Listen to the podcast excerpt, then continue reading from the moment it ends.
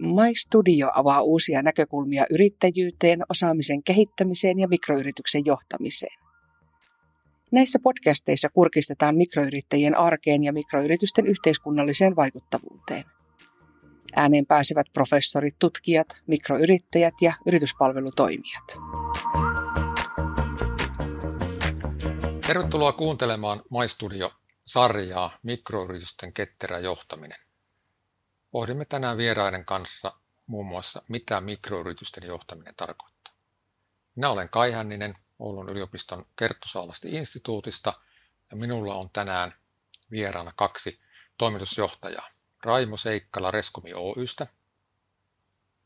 Moro kaikille. Ja Jari Kotajärvi Raaen talonhoito Oystä. Tervehdys. Ja jos me lähdetään pohtimaan aluksi, että mitä tarkoittaa yrityksen ketterä johtaminen. Kumpi haluaisi aloittaa?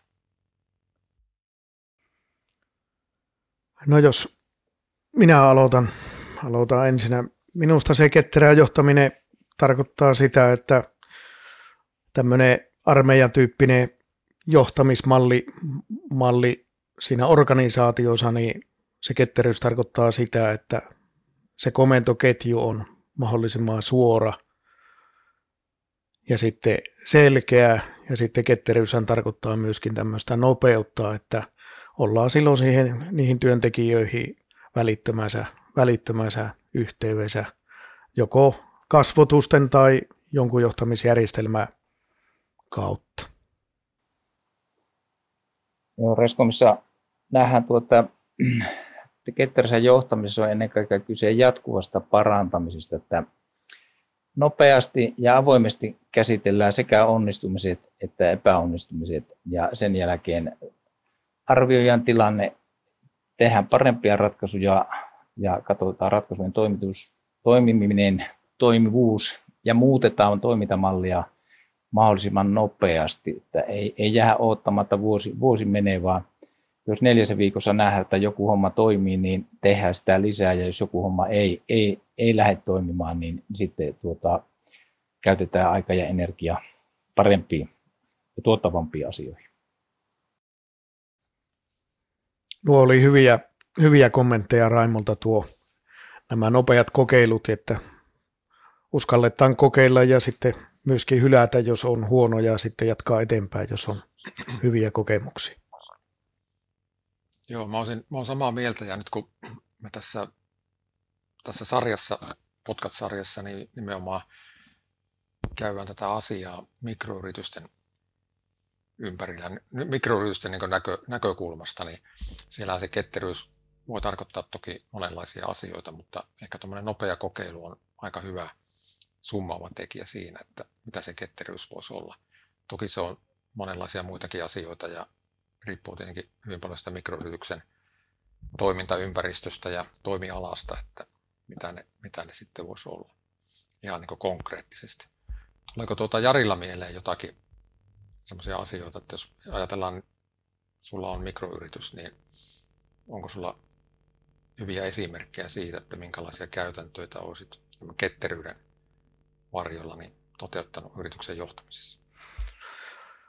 No tota, tämmöinen 30 vuoden kokemus palveluyrittäjänä, missä tuotetaan palveluja, niin oikeastaan tämmöinen palvelujen tuotteistaminen, että niille palveluille olisi, olisi raamit, millä niitä myyään sinne asiakkaille, myös niin työntekijät, jotka niitä palveluja, palveluja toteuttaa, niin niillä olisi myöskin tavallaan se palvelukata tuotepaketti tievosa – sitten näkisin niin, että oma kokemus on tämmöisestä kiinteistöhoitopalvelusta se, että mahdollisimman paljon on yritetty tehdä tämmöistä laatukirjatapaasta, että ne, ne olisi, olisi tuota,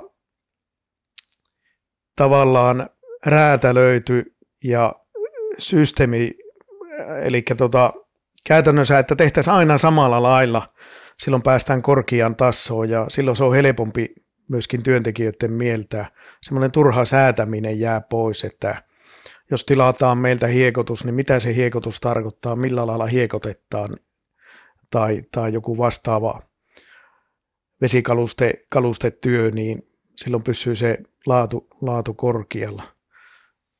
No sitten oikeastaan tämmöiseen johtamiseen vielä, vielä tämmöisiä asioita, että tavallaan meillä, meilläkin on tuota työntekijöissä, niin on sekä tämmöisiä järkiperäisiä ihmisiä, jotka menee järki edellä ja sitten on niitä, jotka menee tunne edellä ja tämmöisten ihmisten tunnistaminen niin johtamisen tasolla, että, että kuinka, kuinka niitä erilaisia ihmisiä, ihmisiä niin johdetaan. Ja siinä, siinä on jollakin lailla haastavuutta.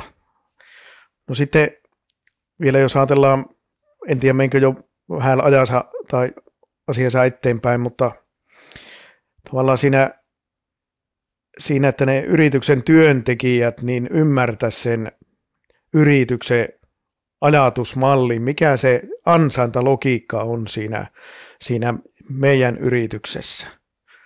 Että Raahen talohoidossa se on aivan varmasti ihan erilainen, mitä, mitä Raimolla on siinä omassa, omassa yrityksissä. Ja sitten kun ne työntekijät ymmärtää sen ansaintalogiikan, niin on, on huomattavasti helpompi ymmärtää myöskin sitten sitä asiakasta ja sitä asiakkaiden tarpeita. Että mekin on pietty tämmöistä ajatusta, että noin 50 prosenttia siitä osaamista on sitä asiakaspalvelua, kun ollaan palvelutehtävissä, että me kohataan päivittäin valtava määrä mahdollisuuksia, mutta myöskin uhkakuvia siellä, että kuinka me, kuinka me kohdellaan sitä meidän, meidän asiakasta siinä tilanteessa, että saadaanko me lisää myyntiä vai menetetäänkö me kenties koko, koko kiinteistöhoitosopimus. Tämmöisiä ajatuksia nyt vähän hajanaisia, mutta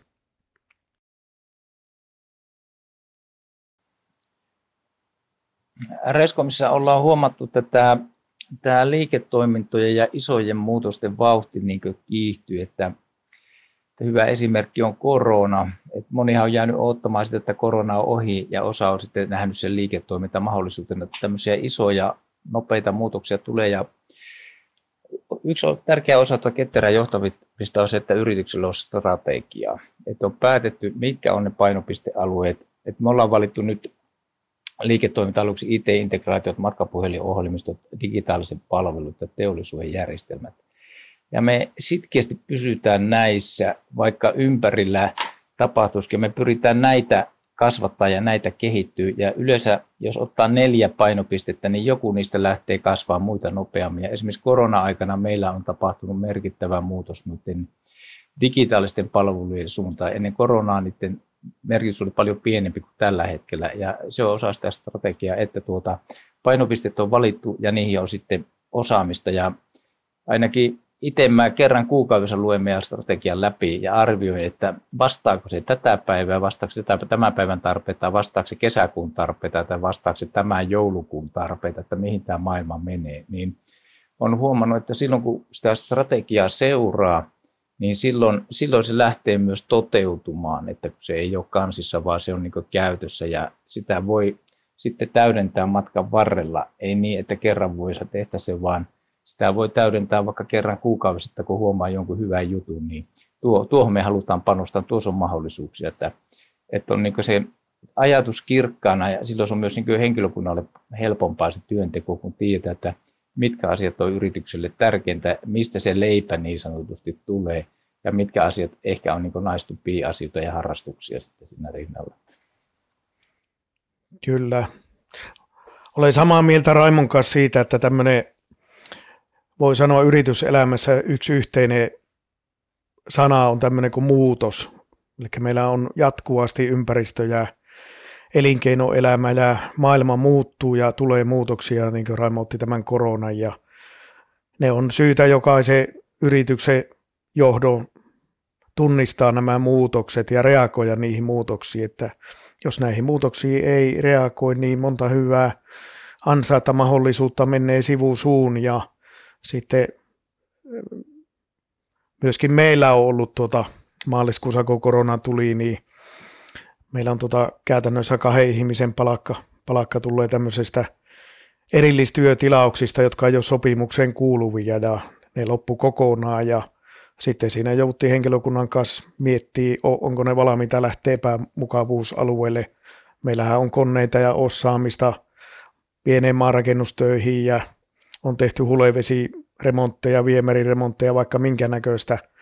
Henkilökunta lähti matkaa ja on tehty hulevesihommia, aitoja, saunaremontteja, tämän tyyppisiä ja ollaan siinä, siinä tuota, onnistuttu hyvin, että viime vuoden, vuoden liikevaihto ja tulos näyttää jopa paremmalta kuin ennen koronaa ja, ja tuota, toivottavasti tästä nyt jää sitten jotakin pysyvää siitä, että työntekijät osaa mennä epämukavuusalueelle ja se antaa meille sitten tulevaisuudessa myöskin semmoisen tunne, että tämmöisissä muutoksissa niin me pärjätään ja en nyt tässä enempää auvaa, mutta meillä on tuota yksi iso muutos mahdollisesti tulossa tuossa kesäkuun lopussa.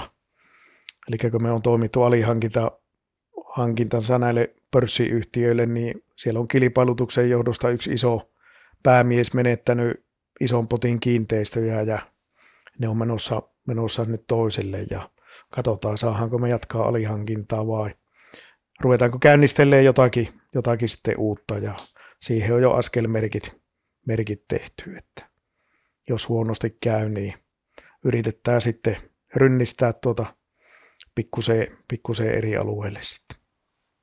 Vaikka se, se strategia minusta kuulostaa juhlavalta, mutta me ollaan purettu niin tuo osa-alueesi sillä tavalla, että meillä on niin niitä kokeiluja ja tavoitteita niin asiakkaiden osalta.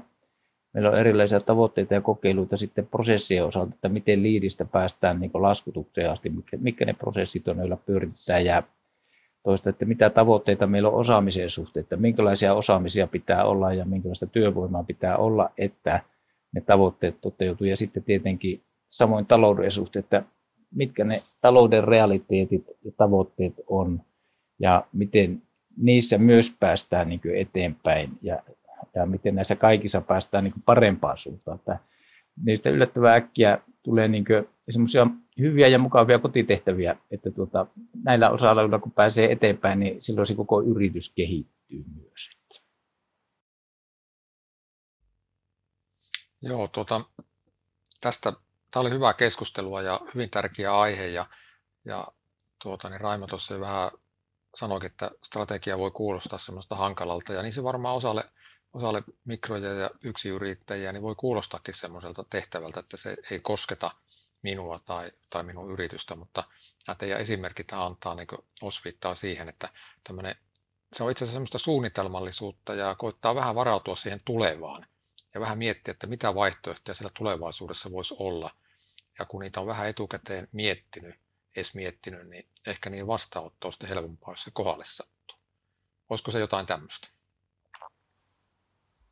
Me ainakin ollaan tehty niin, että esimerkiksi tämä 2021 on mietitty kohtuu tarkkaan näiden eri osa-alueiden osalta, mitä niistä halutaan – ja sitten on paras mahdollinen arvaus tehty vuodelle 2022 ja 2023, niin toista tulee sitten, on anturit ulkona myös siitä, että mihin suuntaan tämä maailma menee, että on jo, joku arvaus, jolloin voi niin muuttaa sitä 2-3 arviota, kun näkee, että hei, että tämä tilannehän kehittyy eri suuntaan kuin on viime lokakuussa arvioinut, jolloin niin se ei enää tunnukaan siltä, että miten tästä vuodesta selvitään, vaan kyse on siitä, että miten mennään vuoteen 2023 sillä tavalla tukevasti ja turvallisesti tiettyjen välietappien kautta, että se 21 on yksi välietappi, kun mennään niin sinne kauemmas, mutta tämä ei kuitenkaan lähde kirjoittaa kirjaa sitä vuodesta 2023, koska se kuitenkaan ei toteudu arvatunlaisena, mutta toi joku, jotain raameja ajateltuna ja sitten niitä voi siinä matkan varrella kyseenalaistaa, että, että on,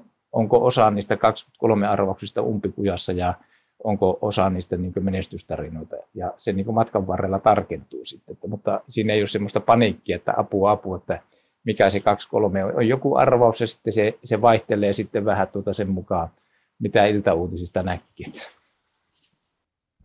Juuri näin, että kyllähän jokaisella yrityksellä, Raimo, puhut sitä strategiasta, niin vaikka se on viisas, viisas sana, niin kyllähän se käytännössä on niin, että vaikka se olisi paperin kulumaan merkattu tuota visio ja sitten siihen lyhyt, lyhy, lyhyen ajan tavoitteet ja sitten olisi kirjattu niitä käytännön asioita, että miten sinne ollaan menossa. Ja sitten niiden tarkasteluun sitten aina, aina määrä ajoi riittävän tihiästi, että ollaanko me menossa sinne suuntaan vai jonkin toiseen suuntaan ja reivataan sitä, sitä suuntaa sitten. Ja väitän, että ne yritykset, jotka pystyy, pystyy näin toimimaan, niin kuin Raimo kerroit, niin, niin ne on niitä vuodesta toiseen menestyviä yrityksiä ja puhutaan jopa niin, että joku on laskenut, että yritysten keski-ikä, oliko se nyt 10-12 vuotta, niin, niin ne, jotka on sen ylittänyt, niin hattu pois päästä voi sanoa, että on tuota monta ylä- ja alamäkiä kokenut ja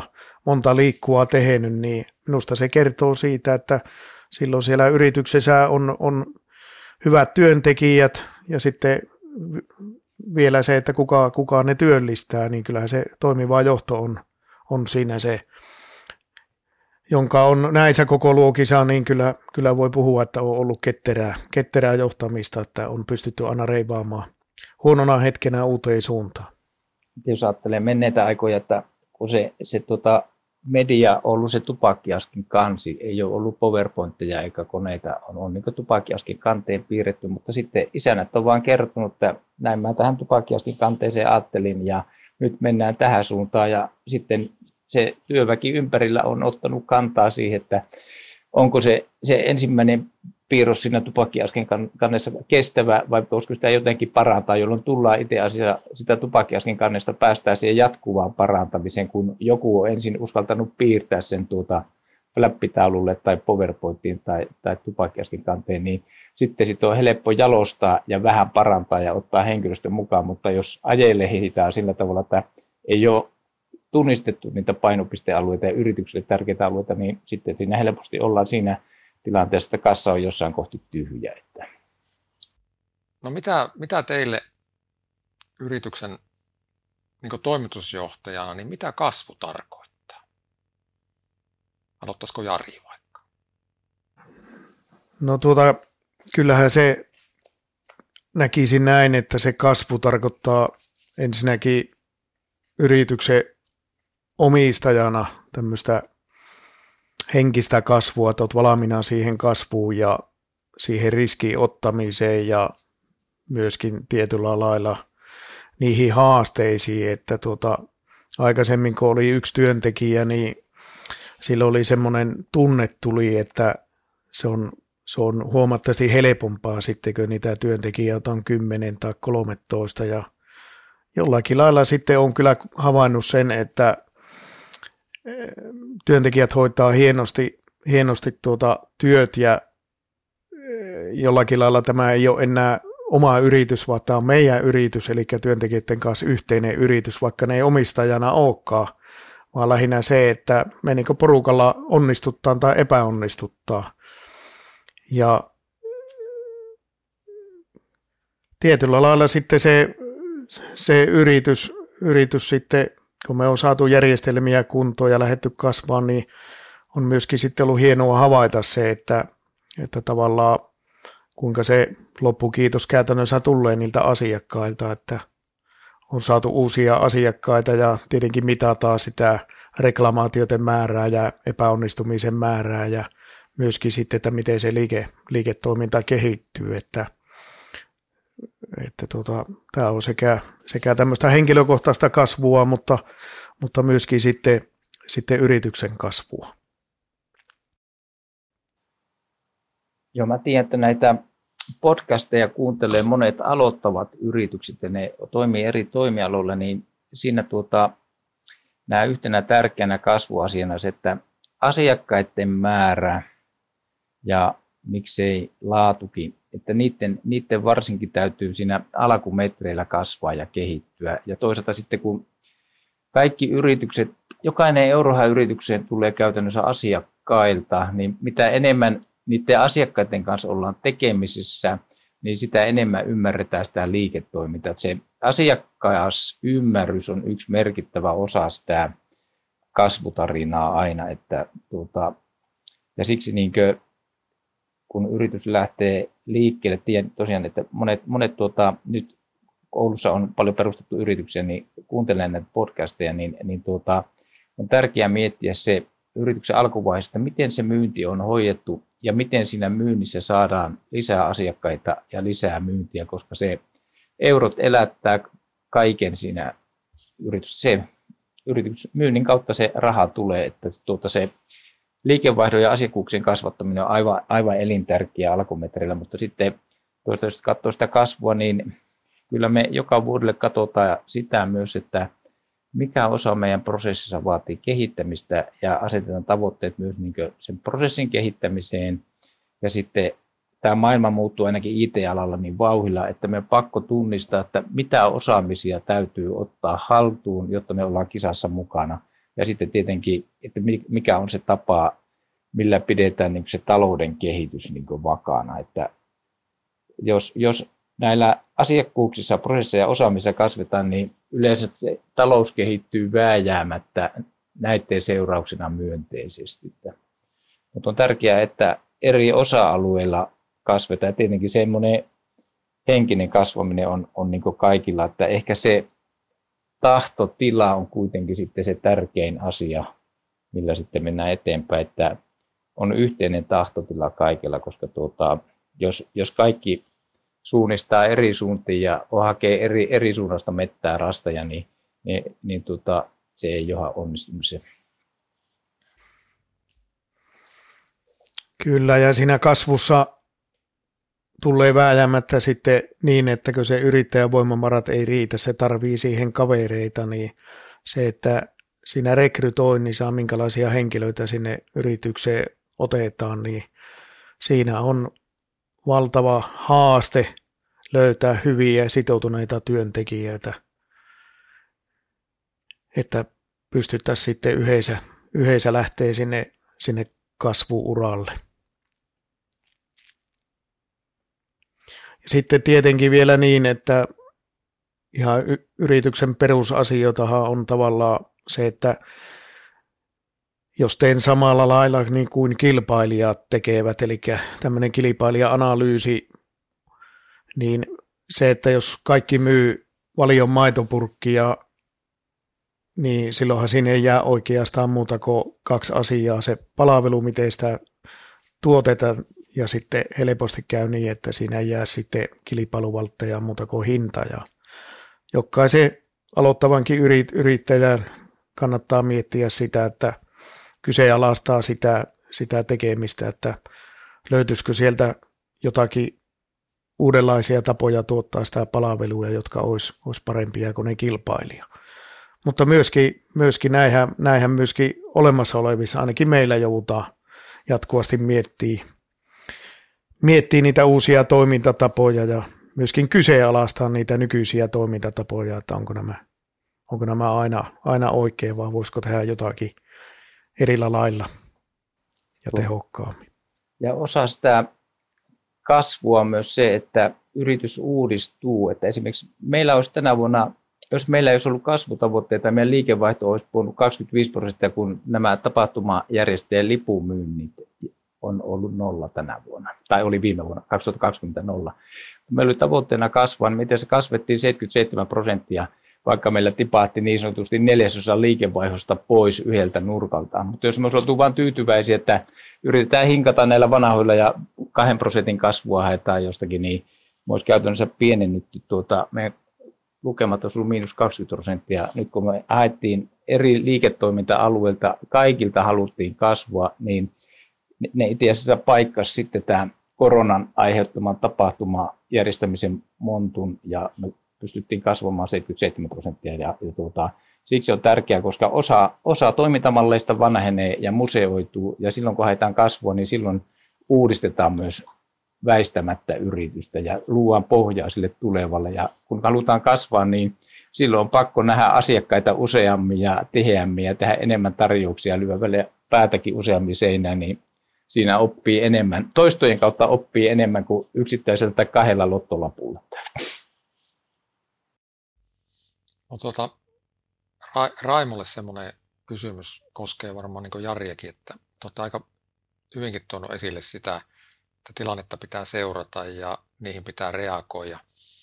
Mutta jos te olette yksistään, te olette johtajia, niin millä lailla te olette ottanut sen porukan siihen mukaan, koska siis sellainen niin konkreettisesti, koska heitähän siinä kumminkin tarvitaan aika paljon. Te olette tavallaan antamassa suuntaa ja ehkä keskustelettekin siitä, mutta miten se käytännössä se porukka otetaan mukaan tämmöiseen strategiaan, tavoitteen asetantaan ja siihen, että mitä me tulevaisuudessa tehdään tai mitä me halutaan tehdä tai mitä me voidaan tehdä yhdessä. Se on erittäin haastava tehtävä ja osahan suomalaisista huippuasiantuntijoista ei halua osallistua tämmöisen, tämmöisen niin strategian ja tulevaisuuden suunnitteluun ja osa taas haluaa, että on niin kahdenlaisia henkilöitä sen suhteen, mutta kyllä me ollaan nyt tuota, otettu korona-aikana käyttöön semmoinen, että me pidetään joka aamu noin 10 minuutin semmoisia viihengen palavereita, jossa tsekataan, että mitä, missä itse kukin on menossa, mikä on, missä niin suksi tökkää ja missä se luistaa. Ja sitten pyritään porukalla ratkomaan niitä asioita, jos siellä nousee esille ongelmia. Ja ei, ei, ei tehdä sitä suunnittelupalveria eikä kahden tunnin istuntoa, vaan joku kymmenen minuutin tsekki vaan, että hei, missä ollaan menossa ja mikä on, on tämä hetken tilanne ja sitten töihin. Että tuota, se on mun mielestä yksi, että on niin semmoinen jatkuva keskusteluyhteys, että ei kerran viikossa ajeta rukalle suunnittelemaan ja suunnitellaan kaksi päivää ja sitten ollaan loppuvuosi hiljaa. Että kyllä mä uskon, että semmoinen jatkuva, jatkuva tuota, osallistaminen on semmoinen tärkeä asia. Joo, meillä on ihan samalla lailla, että meillä on joka aamu on tota, tämmöinen aamu, aamupalaveri aamukierrosten jälkeen ja tota, juuan porukalla aamukahvit ja puretaan eilispäivän tai viikonlopun tapahtumia ja tämmöistä jatkuvaa kehittämistä ja keskustelua niin tuota työmenetelmistä ja koneista, kalustoista. Jonkun verran sitten vähän pienemmilläkin porukoilla sitten paneuduttaa johonkin ongelmaan, mikä on koettu ja mietitty sitten, että miten tätä, tätä pystyttäisiin helpottaa ja nopeuttaa, kehittää sitä ja, ja ne on monesti ne muutokset, ne on niin pieniä, että, että tuota pitää ihan pysähtyä, että tuota hetkinen, että mitä, mitä me tehtiin viime vuonna ja mitä tänä vuonna ja niin kuin tuo Raimo, Raimo jo totesi siihen, että se on toisaalta haastavaa, että ihmisen luonne on pääsääntöisesti niin, että semmoinen tuttu ja turvallinen, niin siitä on hirviä vaikea päästä, päästä tuota osittain irti. Ja silloin jos me saadaan luotua semmoinen ilmapiiri siihen, siihen työyhteisöön, että meillä on lupaa kokeilla ja meillä on lupaa epäonnistua siinä, siinä meidän kokeilussa, että oli, oli idea, jota me kokeiltiin ja todettiin, että tämä ei ollut hyvä, niin vääjäämättä sieltä tulee nousee niitä hyviä asioita, hyviä muutoksia esille ja ne on monta kertaa, kertaa tuota, tehokkaampia ja, ja tuota, taloudellisempia ne, ne hyvät ideat, että ne ei, vaikka siellä tulisi, tulisi niitä huonojakin, joita joudutaan sitten pallaan takaisin, niin kuitenkin sitä kehittymistä tapahtuu yksi olennainen asia on tuossa myös se, että on semmoinen luottamuksen ilmapiiri ja avoin ilmapiiri ja sitä edistetään tämmöisten kahvihetkien ja vapaan keskustelun avulla. Että esimerkiksi USA tutkittiin niin ohjelmistoyritysten tekemiä virheitä, niin ne yritykset, joilla on yhteinen kahvihuone, jossa syntyy paljon epämuodollista viestintää ja semmoista epävirallista keskustelua, niin semmoiset yritykset tekee paljon vähemmän ohjelmistovirheitä kuin semmoiset, joilla juo niin omissa huoneissa suunnilleen omista termospulloista kahvia. Että semmoinen epämuodollinen tapaaminen, jossa niin pyydetään apua ja annetaan apua ihan niin kuin tuolla parisakymmentä sekunnissa, niin se on niin tosi, osa, tosi iso osa ja tärkeä osa semmoista luottamuksesta ilmapiiriä ja myös kehitystyötä, että, että kehitystyötä ei välttämättä voi tehdä sillä tavalla palavereissa paukuttamalla, vaan se helposti syntyy siellä tupakkiaski ja kahvikupi ääressä myös, että ne on tosi tärkeitä ne, ne kahvihetket ja tupakkahetketkin, että tuota, niissä saa niin rauhassa hunterata ja kyseenalaistaa ja ehkä kehuakin toista kaveria sitten välillä. Niin, eli tuota, kun me puhutaan tämmöistä ketterästä johtamisesta, niin yhteiset kahvithan voi olla aika mahdoton ketterän johtamisen menetelmä. Voidaanko vetää tämmöinen johtopäätös? Yksi mahdollisuus siinä? No kyllä, ainakin, ainakin minä näen ne semmoisena tärkeänä, tärkeänä, että siellä voidaan purkaa niitä huolia, huolia ja monesti siellä tapahtuu sitä kehittymistä, kehittämistä huomaamatta. Ihan niin kuin Raimo sanoi, että jos lähdetään jonnekin pohjoisen lomaviittopaikkaan ja ollaan viikonloppu siellä ja sitten loppuvuosi ollaan hiljaa, niin kyllä nämä on nämä yhteiset kahvihetket niin huomattavasti parempi tapa. Ja tuota, me ainakin nyt ollaan seurattu näitä korona-ilmantuvuuksia, niin kun Raessa se on ollut tasolla kahdeksan, niin mä oon kysynyt koko väeltä, että ketkä haluaa olla lähitöissä ja ne, jotka suuri osa halusi lähitöihin, niin me ollaan sovittu, että tehdään yhden hengen huoneessa ja sitten kun mennään käytävälle tai toisen, toisen kaverin huoneeseen kyselee apua tai juttelee, niin silloin pannaan maskit päähän. Me ollaan käytössä tehty syyskuusta alkaen, sanoisiko turvallisesti lähityötä ja tien, että esimerkiksi tätä Metso Fibre tehasta Kemissä, niin siellä on ihan sama tilanne, että se suunnittelutilassa kaikki on lähi, lähityössä, koska se tuo tämmöistä epävirallista viestintää ja, ja tuota avointa ilmapiiriä ja nopeaa tarkistusta. Ja meillä taas niin kuin Oulussa on kaikki etänä, niin kyllä aika monella on ikävä lähityöhön, että kuitenkin se, se yhteisöllisyys on myös osa tuota ihmiselämää ja se on aika tärkeä osa kuitenkin suomalaisille. Kyllä, se on, se on juuri näin. Tuota, mennäänpä seuraavaan aiheeseen ja tuota, ajattelin avata keskustelua niinkin yksinkertaisesta asiasta, että mitkä voisi olla niin yrityksen menestystekijöitä. Minkälaisia asioita teillä tulee mieleen, että mitä ne olisi? Mitä on yrityksen menestystekijät? Kyllä mä ainakin sitä mieltä, että kaikista tärkeä asia on se tahtotila ja yhteinen tahtotila, että, että tuota, suomalainenhan tekee ihan mitä vaan, kun on yhteinen tavoite ja, ja yhteisesti sovittu että tuohon, tuohon maaliin, että mennään, mennään Marsiin tai mennään kuuhun, niin kyllä se lähtee siitä, että on yhteinen tahtotila. Se on kaiken perusta. No joo, mä nopeasti kirjasin tähän paperin reunaan tämmöisiä, että samaa mieltä Raimon kanssa tuosta tahtotilasta. Sitten tämmöinen kuin luottamus. Eli luottamus siihen asiakkaaseen, että asiakas voi luottaa siihen, että tämä, tämä työyhteisö, joka minua palvelee, niin siihen voi luottaa kuin vuoreen. Sitten jos, jos tota, yrittäjällä on työntekijöitä, niin kyllä, kyllä ne työntekijät on niitä menestyksen tekijöitä.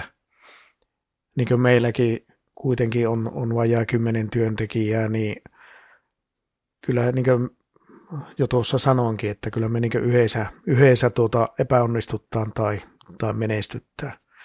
Ja sitten tämä muutos, palaa vieläkin tähän, tähän tuota teemaan, että kyllä, kyllä se ympäristön muutos ja alan muutokset ja niin poispäin, niin kyllä siinä pitää olla, olla yrityksen herreillä, että jos, jos tekee vuodesta toiseen samalla lailla, niin kyllä helposti käy, että siinä voi vuoden kaksi, kolme pärjätä, mutta kyllä siinä sen jälkeen käy, käy huonosti, että ei ole niitä muutoksia, muutoksia tunnistanut, että tämmöisiä.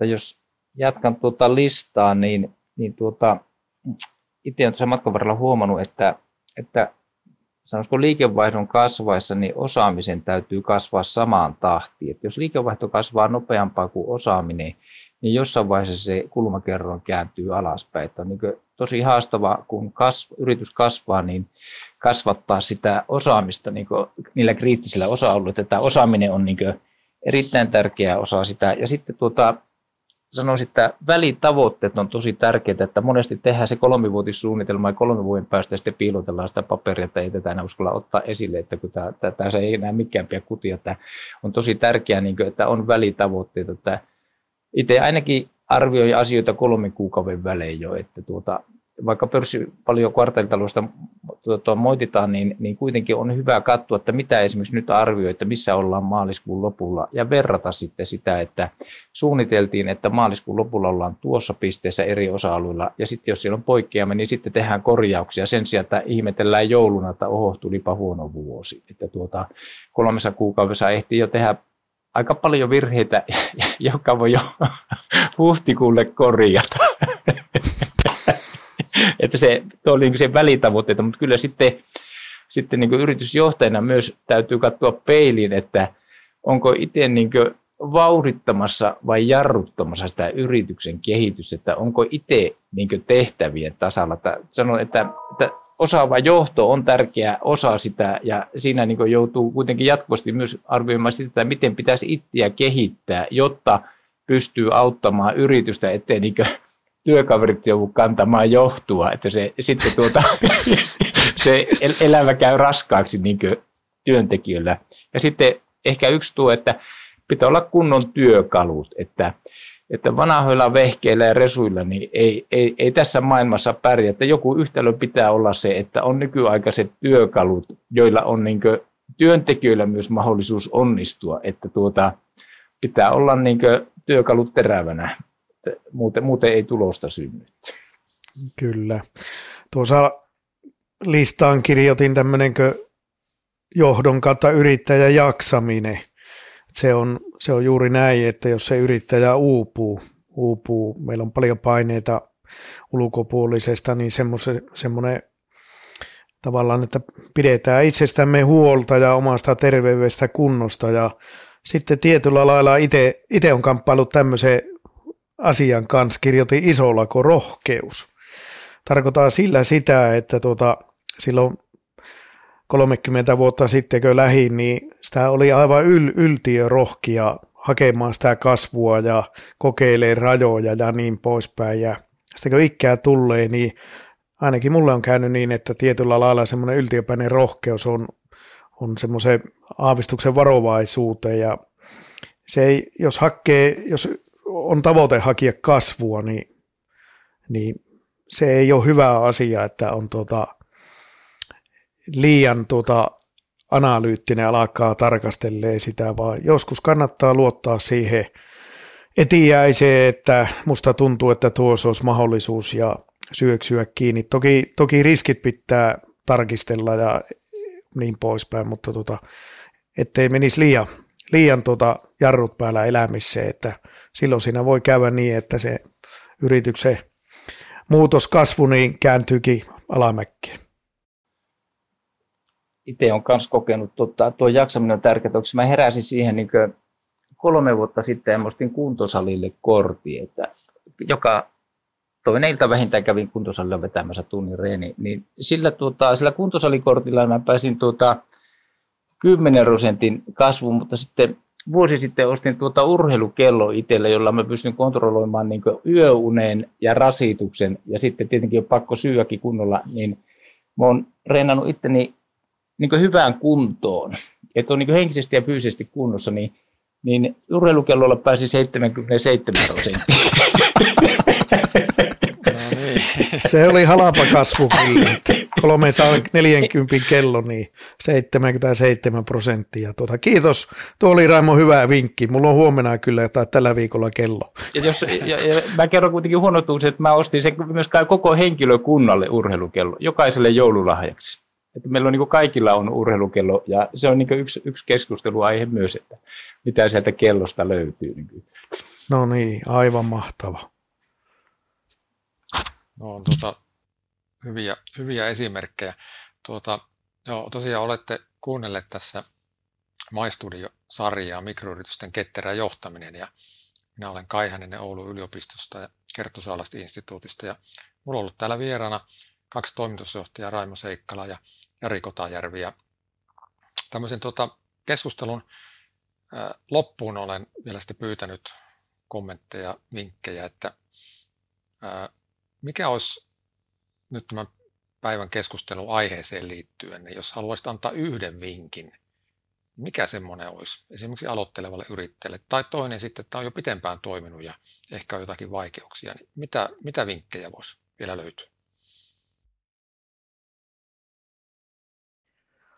No yksi, yksi semmoinen, mitä tässä ei ole tullut esille, niin kyllä tavallaan semmoinen kummiyrittäjän tai toisen yrittäjän sparraus, niin, niin tämmöisen neuvon kyllä aloitteleville ja jatkavillekin, että väitän näin, että monesti sitä toista yrittäjää ei ymmärräkö toinen yrittäjä, niin, niin katelkaa ympäriltä semmoinen luotettava yrittäjä tai useampi yrittäjä, joten kanssa voitte purkaa yrittämisen kipupisteitä ja mahdollisia sitten tulevaisuuden haasteita.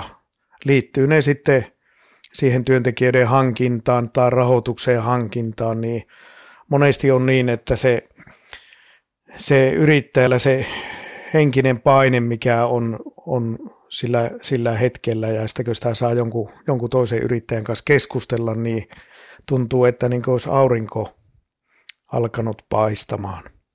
Että tämmöiset hyvät ystäväyrittäjät, ne, ne on kulla, kulla arvoisia. Ja nyt kun tämä korona tuli tähän, tähän että semmoinen kasvotusten kanssakäyminen on hankalaa, niin, niin pidetään puhelimitse ja sosiaalisella medialla yhteyttä ja jos ne on ne langat päässyt jäähtymään, niin ruvetaan lämmittelemään uudestaan niitä. Mä tähän loppuun nostasin esille kuitenkin sen asian tärkeyttä, varsinkin yritysjohdossa olevan täytyy pitää itsestään huolta, koska se on kuitenkin kaikista tärkeintä, että johto jaksaa ja että johto kestää niin tervepäisesti sekä, sekä epäonnistumiset että onnistumiset. Että silloin kun pitää itsestään huolta, niin silloin pystyy niin sekä onnistumisia että epäonnistumisia käsittelemään niin kiihkottomasti, mutta myös rohkeasti. Tämä, mun mielestä se rohkeus oli tosi hyvä, mitä tuota Jari nosti tuossa esille, että hulluthan tätä maailmaa vie eteenpäin ja viisaat pitää pystyssä ja alkavalla yrityksellä sitä hulluutta tarvitaan enemmän kuin viisautta. Tämä oli tuota, minusta tuntuu, että tässä, tähän oli hyvä lopettaa ja mä kiitän Raimoa ja Jaria tästä ajasta ja mielenkiintoisesta keskustelusta. Kiitoksia oikein paljon. Kiitos. Kiitoksia.